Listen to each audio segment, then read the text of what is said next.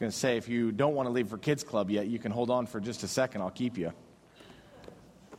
Got a couple of kids. If you're, they're already gone, that's fine. Well, as Lenny pointed out, we are in the book of Psalms. Uh, we are walking through a summer psalm series. Two weeks ago, we were in Psalm 1. You can stay, Pierce. We were in Psalm 1, then we were in Psalm 16. This morning, we'll be in Psalm 23. Uh, next week, we'll be in Psalm 47, Psalm 51. Then Kip is going to be in Psalm 119, I believe. Um, and so we're going to stay with the book of Psalms. I've been starting them with some quotes of different men uh, and their kind of thoughts about the book of Psalms. This morning, I give you a quote by R.C. Sproul, and this is what he says In the Psalms, we have a collection of 150 prayers that were inspired originally by the Holy Spirit. If you want to know how God is pleased and honors in prayer, why not immerse yourself in the prayers that He Himself has inspired? R.C. Sproul. The idea here is we walk into this Psalms that these are prayers that God wrote through the mouths of men to, to uplift and to encourage and to exhort the church. And as we've walked into this series, I've taken the, the habit of kind of beginning it by reading the psalm for our edification. But as I've walked into this one, I've had trouble remembering it. So I, invited, I want to invite some friends who can help us a little bit. I've got a couple of them. Come on. Can you guys remind me what Psalm 23 says? I don't remember. Psalm 23 The Lord is my shepherd, I shall not be in want. He makes me lie down in green pastures. He leads me beside quiet waters, restores my soul. He leads me in paths of righteousness through his name's sake. Even though I walk through the valley of the shadow of death, I will fear no evil, for you are with me. Your rod and your staff, they comfort me. You prepare a table before me in the presence of my enemies and, and, and you might anoint my head with oil, and my cup overflows. Surely goodness and love will follow me all the days of my life, and I will dwell in the house of the Lord forever. That is awesome.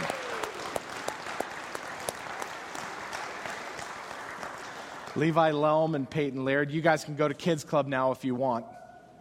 And anyone else who wants to go that way, if you're between the ages of four to the second grade, Kids Club is for you. Um, and so you can run that direction.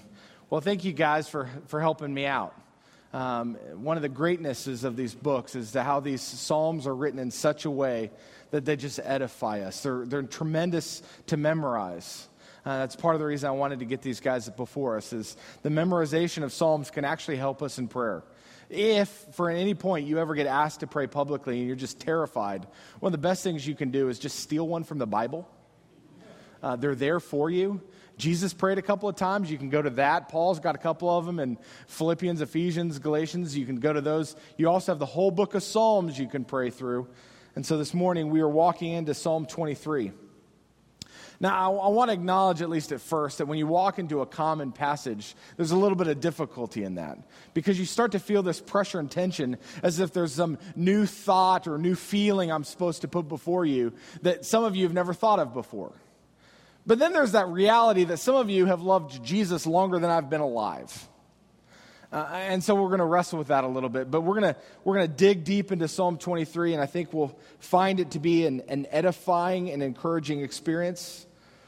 But one of the coolest notes, I think, of Psalm 23 is to realize how thoroughly it comes and just flows out of David's life. David spent a number of years as a shepherd boy, and then a number of years as a king. And as we walk into the psalm, we'll see how his life experiences and what God had, did through him and around him, how that flows out in his understanding of God's care for him. So let's step into the 23rd psalm as my friend so helpfully put it for us. The Lord is my shepherd. And as last week, as we walked into Psalm 16, we put before us this idea that sometimes in the middle of difficult situations and circumstances, one of the boldest things you can make is a truth claim. If you could just put out before your situation, your circumstance, who God is in the middle of it, sometimes it puts everything in perspective. And this psalm can be helpful in all seasons. It could be for some of you, you're in a horrible, you're having a horrible day. You know, it's possible that for some of you, Father's Day is not a blessing. It might be a real challenge for some of you. And for on that day, to be able to say, The Lord is my shepherd, is really helpful and encouraging. Some of you might be in a mountaintop, having an incredible moment. And to be reminded that the Lord is your shepherd can be that anchor that ties you to who you really are. It ties us to the truth. And it brings us back to Sproul's quote.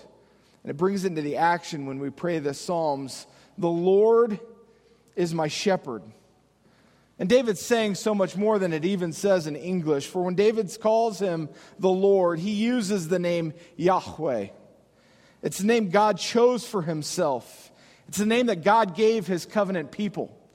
And when God gives you his name and when he looks down on his covenant people, those that are rightly related to him, God says, This is what you should call me. It's my personal name. It's God bringing his people in close to have a personal relationship with him. To call him Yahweh is to acknowledge that he is your God and that you belong to him. The title alone says so much. And as David calls out to his God, his personal God, he uses a strong metaphor. He says, You're my shepherd.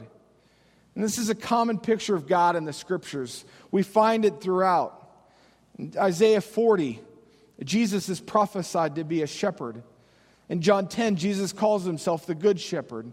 In Hebrews 13, the author takes it to a whole nother level, calling him the great shepherd. And Peter in 1 Peter 5 calls him the chief shepherd.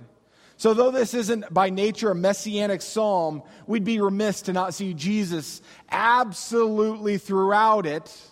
Because as these Hebrew people would have memorized this psalm and would have looked at God to be their shepherd, we look at God to be ours and how he shepherds us through the ministry of Jesus Christ.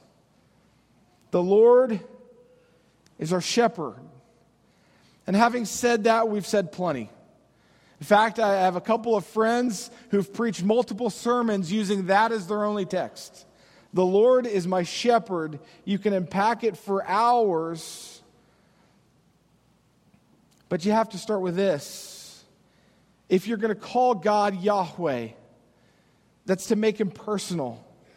If you're going to call him your shepherd, that's to give him the authority to lead your life if you're going to call on the name of God, if you're going to claim Him to be your Lord, if you're going to claim Him to be your shepherd, you by necessity have to claim salvation in the name above all names, which is Jesus Christ. About this, Charles Spurgeon, great English preacher, once wrote No man has a right to consider himself the Lord's sheep unless his nature has been renewed. For the scriptural description of an unconverted man does not pr- picture them as a sheep, but as a wolf and a goat. Friends, we can't claim promises that aren't ours. However, if we have called on Jesus Christ, we've claimed him as our Savior, we walk with him, then he indeed is our Lord. Indeed, he is our shepherd so this is true for us who call on his name. And as David writes, as he expresses himself in song, the Lord is my shepherd, he comes to a conclusion. And he says, I shall not want. Because of who God is, that leads David to a conclusion I shall not want. And what does that mean? Does that mean that I, I shouldn't want things that I can't have? Well, let me show you a fun picture. This is a 1977 Toyota FJ40. I've wanted one of those since I was 16. Having followed Jesus since about that time, have I ever gotten one? Nope. When we f- trust and we follow Jesus, we can't believe this lie, by the way, the world is putting out there before you over and over again that trusting Jesus is going to bring you blessing, security, and financial bliss. This isn't even an expensive car. Creflo Dollar wants a $65 million plane. I just want a $2,000 1977 truck. There you go. It's my dream car. But that's not what God says. And in fact, that's not even what God desires for us. And that's the bigger, truer blessing in this. When David says, The Lord is my shepherd, I shall not want, he has something more in mind for you than material possessions. He has in mind for you that you'd find your satisfaction in the Lord. He has in mind for you that God would be sufficient for you and that found in Jesus Christ you would lack nothing. And then when He's your shepherd, you don't go without. And when He's your shepherd, you're not in need. We actually find Jesus teaches something similar in Matthew 6 25 and following. These are the words of Jesus. Therefore, I tell you, do not be anxious about your life, what you will eat or what you will drink, nor about your body, what you will put on. Is not life more than food, and the body more than clothing? Look at the birds of the air, neither, they neither sow nor reap nor gather in barns, and yet your heavenly Father feeds them. Are you not of more value than they? And which of you, by being anxious, can add a single hour to the span of his life? And why are you anxious about clothing? Consider the lilies of the field, how they grow. They neither toil nor spin. And yet I tell you, even Solomon in all of his glory was not arrayed like one of these. But if God so clothed the grass of the field, which today is alive and tomorrow is thrown into the oven, will he not much more clothe you, O you of little faith? Therefore, do not be anxious, saying, What shall we eat, or what shall we drink, or what shall we wear? For the Gentiles seek after these things, and your heavenly Father knows what you need that you need them all. But seek first the kingdom of God and his righteousness, and all of these things will be added unto you. What Jesus teaches is, in effect, that if you trust God, you put his kingdom first. You make Jesus the thing you put your hope in, not the worldly possessions, that he'll make provision for you.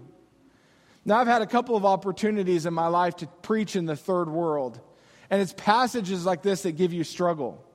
If you stand in a third world village where people have no clean water and, and people are barely wearing clothes and they're barely struggling to eat, it's interesting to take an American perspective and you realize how much we Americanize theology, how much we expect God's blessings in our lives to be financial. In fact, there are several internet memes that have run around talking about this. That when, when we consider ourselves blessed, just because we have nice houses, and just because we have cars, and just because we have the jobs we have and can afford the clothes that we have, we miss the reality of the actual blessings we have, which are in Christ. See, if you go to the third world and you stand in a Haitian village, you can meet people who are dressed far worse than you, who eat far worse than you, and you know what you find? Often you find people who are far happier than you. You find people who have more than you, who, who are not longing for the next thing. Why? Because, in essence, they haven't bought into this consumer mentality that invades our culture, that just whacks our mind with, I want, I want, I want, I want, I want, I want, I want. And when David, who was the king, who could have anything he wanted, starts to pray, says, The Lord is my shepherd, I shall not want. It was in God he found his everything. And it led him away from wanting more and more and more because he found that only Jesus satisfies. Only Jesus fills. So as he prays to this shepherd, acknowledging who he is, what does this look like? What does it mean that the Lord would be your shepherd? And inevitably, David looks back on the years he served as a shepherd boy and sees a tremendous parallel between how he tended sheep and how God tends him. David considers these different roles he played, these different tasks he filled in the lives of his sheep, and how God takes care of him. And he lists, gives you four roles.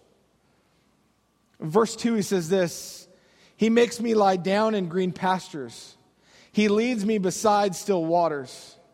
Now, initially, we think about that, and I, as a dad, on a day like today, think hammock. I think about a nice, cozy nap and some really thick green grass on a nice sunny day, relaxing and taking it in. And I think there might be some of that involved here, but when we think that through, we're not thinking like a sheep. Because if you were thinking like a sheep and you heard this idea that he makes you lie down in green pastures, you'd think buffet. You'd think all you can eat hill. And you would see the provision of a shepherd in your life that he's led you to this place of bountiful provision for you. It, truly, it would be a feast. And as David is praying this through, as he's singing this out, he's acknowledging that who God is, is it's, he's his provision. That, that God takes them to this place where his provision is bountiful. This luscious green hill. He leads me beside still waters. And though that idea calms my heart in and of itself, again, you got to think like a sheep. A, a still water means that there's nothing in the water that's going to try to eat you. That's a good thing if you're a sheep. It means that God is taking you to this place where He's going to provide for you, He's going to care for you, He's going to keep you safe, and He's going to meet your needs. The Lord is my shepherd, I shall not want. He makes me lie down in green pastures, He leads me beside still waters, He restores my soul. What a great picture for a shepherd to care for his sheep. Daily, this shepherd would watch over his sheep. He would know the conditions of all of his animals, and he would tend to them, and he would bind them up. And every night he would look at him, he would find their wounds, and he would wrap them and give them special attention. The same way that God our Father does for you. He brings these sheep restoration, he brings them healing, and he brings them peace. In the same way that He brings you provision, do you know that the great shepherd knows exactly where you are? He knows the condition you're in, He knows what you need, and He is at work today restoring you through Jesus Christ. The Lord is my shepherd, I shall not want. He makes me lie down in green pastures. He leads me beside still waters. He restores my soul. He leads me in paths of righteousness for his name's sake. The shepherd has provided for you. He's fed you. He's keeping you safe. He's bringing you restoration and he's leading you. Because really, in the middle of all this provision, that's what the shepherd did. He took them to the places he needed to go so that they'd be well protected so that they would be well fed. And you have to appreciate that some days this path was going to lead to a big grassy hill. There'd be days where there was a, a hill buffet laid before you. But there would also be days, we know this because the next verse, that sometimes the shepherd, the great shepherd, is going to lead you through dangerous dry valleys through hard times, through seasons that just go on and on and on like they're never going to end. I Had the privilege of traveling to Israel at one point. And when you get to see an Israeli shepherd, it just opens your mind to some things. Because this would be the actual picture David had. Because those hills that we walked in were the same hills that David walked in. And you find that North Dakota would have been a way easier place to shepherd sheep than Israel. Because it's rocky and it's dirty and it's there's not like big grass hills anywhere. You find sheep walking up and down rocky mountainsides looking for anything to eat. And the interesting picture of that is you, you, you see, and it's put before you that for a shepherd to take care of his sheep, he's going to find a grassy spot here, he's going to tend to his sheep, and then he's going to have to take them probably a long road to meet their needs. He might take them through some hard places. We see that in this next verse. Where that becomes instructive for us is that sometimes we want to ask God why. Why am I walking through this? Why am I going through this? This seems really hard. This seems really dry. I'm really thirsty. God, could you meet my need? And sometimes on that day, you need to be reminded that you're a sheep. That's why we titled this psalm a psalm for sheep. On, on that day, you're a sheep. And just know that the good shepherd is standing before you He's got his hand on your fluffy little mane and he's taking you to a better place. Now, I don't know when you're going to get there. And I can't promise you that happy green hill is going to come today. And it may not come tomorrow. And it may not come next month. It may be till he takes you to the great big grassy hill in the sky that he chooses to fully restore you. But somewhere in here, the sheep who knew their shepherd's voice trusted him. So that's got to be our hope. When the shepherd's leading us in paths, not bad paths, but paths of righteousness, we trust his voice. We say, I'm a sheep. You're the shepherd. Just take me where we're going. I trust you with this. Sure, we wouldn't choose it for ourselves. Nobody would. The sheep would sit on a hill and die. They're not that smart. We trust the shepherd, we trust his voice, and we follow him and we go where he goes. Do you know that the great shepherd is leading you? Do you trust his voice? See, because the end of this verse is instructive to us. Because it actually says, He leads me in passive righteousness, and it doesn't say for your good. Boy, wouldn't that have been more comforting? He leads you to passive righteousness for His name's sake. So let's step into that. So, as the shepherd is leading you and guiding you, he's actually doing it to protect his reputation. What does that mean? Well, if he's doing it for his reputation, then how he treats you, how he walks with you, is really important. And if it's for his reputation, how he treats you, how he walks with you, how he tends you, how he meets your needs, becomes really, really important for you to verbalize. Because it's about him. It's about his reputation. It's about his sake. And this is where you, as a sheep, got to start looking around and saying, Whoa, we got an awesome shepherd. Man, I don't know the life you're leading. I don't know what you're walking through today. I don't know what pain you're in the midst of. But I tell you, I got a great shepherd. This is that point where you, you can step into somebody else's life and say, man, we're treated really well in this, in this flock. And we'd love for you to come and be a part of it. This is that very opportunity that believers have that we get to brag about our God to a lost and unbelieving world that desperately needs hope. This is the point of testimonies. That, that song we just sang, We Will Overcome, used to really drive me nuts they would say, by the words of our testimonies. Like, why do I have anything to do with it? What does my testimony do at all? And the answer is it edifies other people who are in similar situations. That it might just be that if I shared my testimony with you, I'm on the other end of a valley you're about to walk into. And so the reality that I might come out of that valley might be crazy encouraging to you. It might be really uplifting to you, and it might be the thing that's going to allow you to cling to Jesus as you walk through that valley. Friends, we got to brag on God. We got to be encouraging each other in what He's done in our lives. And this is what we ought to do with the people around us who don't know our shepherd. We ought to be bragging on Him talking about how He takes care of us and how He meets our needs and how He walks us through things.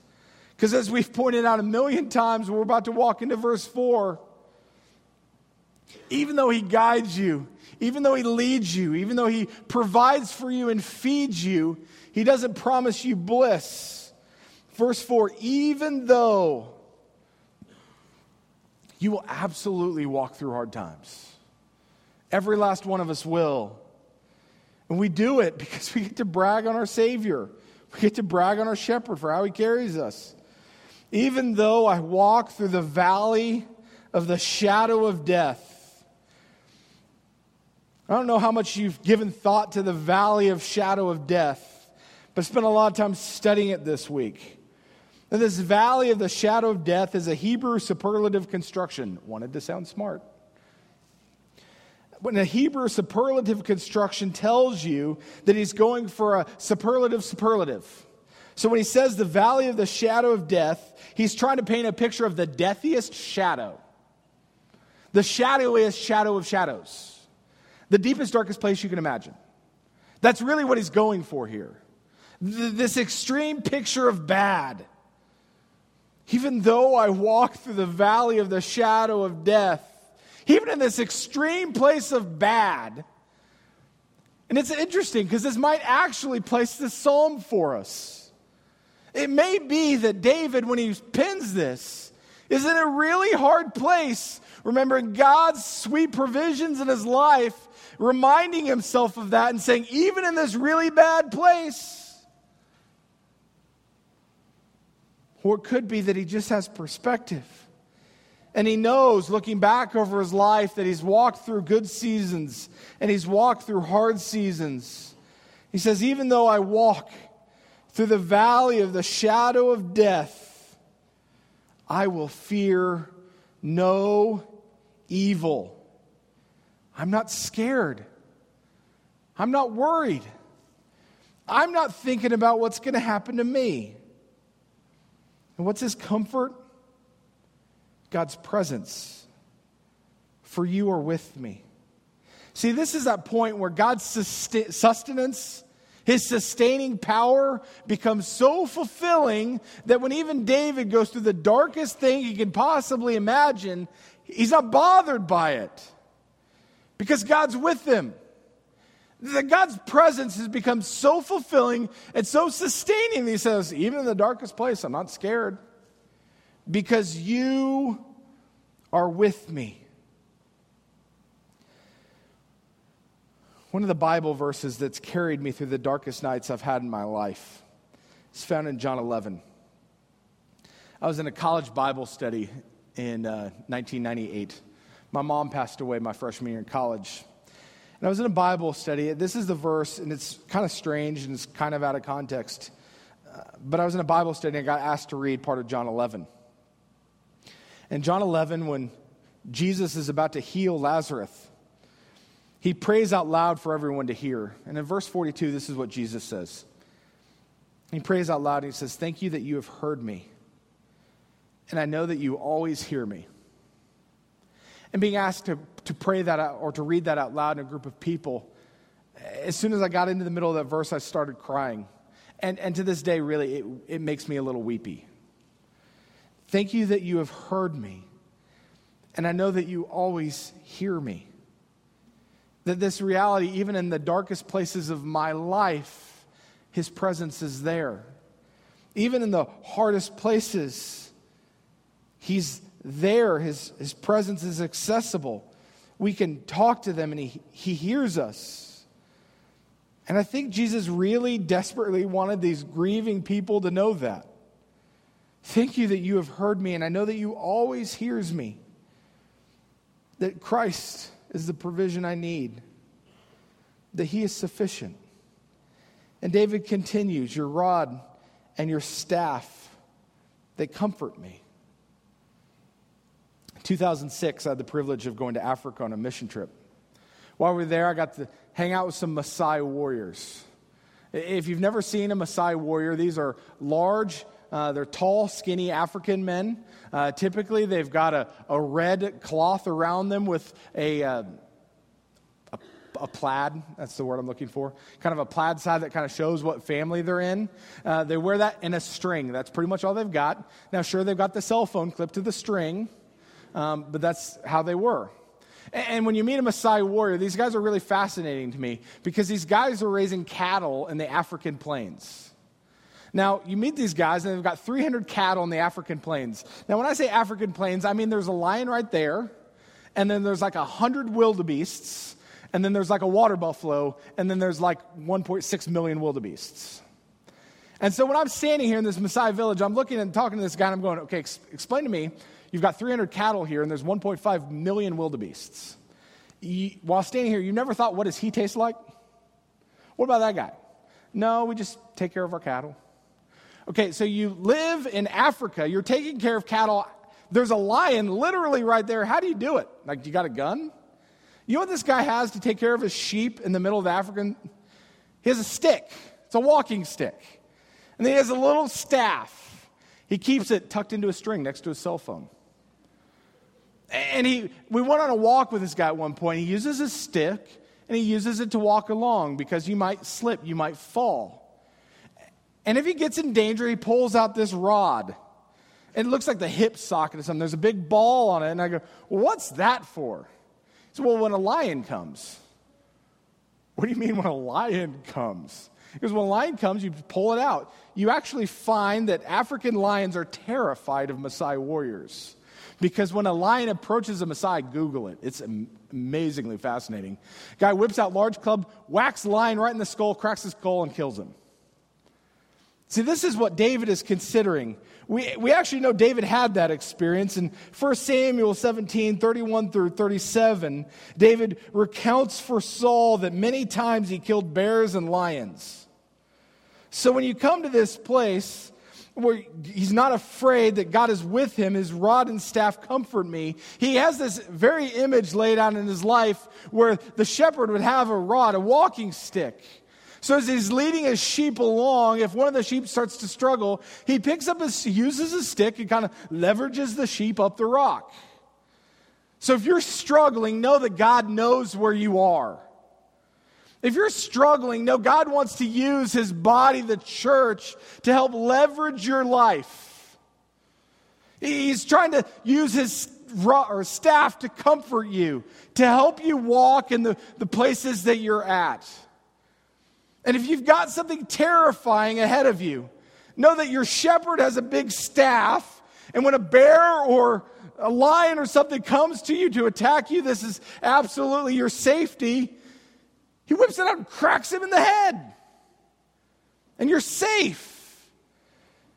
When, when David processes this, he, he's got to be taken back to these times as a shepherd boy, We killed bears and lions, and he's comforted by it. And he sees God doing the same thing in his life, and it brings him comfort. God is with us, and he's carrying us and He's our hope, and He's our everything. And having considered the work of the great shepherd in his own life, and no doubt being reminded over and over again of all the ways God had been faithful, David actually changes the metaphor for a minute. He goes a different direction. He continues to tell us that this shepherd is no normal shepherd, but this shepherd is the king. And in verse 5, he says, you prepare a table before me in the presence of my enemies. You anoint my head with oil, my cup overflows. And David hops from one metaphor he knew incredibly well of God being a shepherd to another metaphor he knew incredibly well of God being the king. See, just as David had walked with his sheep, David had thrown a lot of parties. And he knew how to honor a guy. So David starts putting this out there before the, the Hebrew people and ultimately us. And he's explaining how God has cared for him, how God has loved him, how God has met his need, how God has protected him. He comes to this last part and starts to realize what an honored guest of the king he really is. This is sweet. You prepare a table for me in the presence of my enemies. That God wants to provide for you abundantly. You anoint my head with oil because you are extraordinarily precious to Him. He honors you. My cup overflows. As David starts to walk through this, considering how God has taken care of him, as God has met his needs, how God has provided, how God has kept him safe, he realized what an honored guest of the king he is and says, My cup overflows. Friends, I don't know where you're at and what God's taking you through right now. But stop for just a moment and reflect on who he is, on who his character, because this brought David to a place where his cup overflowed. He had more than he needed because of God's goodness and his grace. And he finishes in verse 6 having considered all God had done with him, saying, Surely goodness and mercy shall follow me all the days of my life and I shall dwell in the house of the Lord forever. As David processed all this, he saw how God had carried him and was able to forecast it forward. God will walk us through anything he has before us. It does not matter how dark, how deep that valley may be. It doesn't matter how hopeless it might seem, how dry it might look. God will carry us through it because he's good and because he's merciful. This word mercy is a Hebrew word hesed. It's my favorite word in the Hebrew language. This ideas of a covenant keeping God loving a covenant breaking people. So God's mercy, his kindness towards you, actually assumes you're going to blow it. So this isn't like live rightly. If you follow all the rules, God will love you. Now, this actually assumes you're going to fall short. David says, surely goodness and this mercy, God's love for me, even though I make mistakes, will follow me all the days of my life. And I shall dwell in the house of the Lord forever. Friends, as we walk through this this morning, you just have to see over and over as, as David makes this truth claim, how it begs questions of us. Do we trust that the great shepherd will provide for us? Do we trust that the great shepherd is at work to bring us peace? Do we trust that the great shepherd is leading us? Do we trust that he can take us to dark places and still be with us? Do we trust that he's still with us now? Do we know how much he loves us and treasures us? And do we really believe his faithfulness shall never, ever, ever, ever end.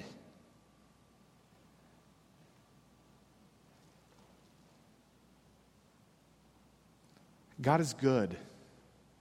And David recounts that in this psalm.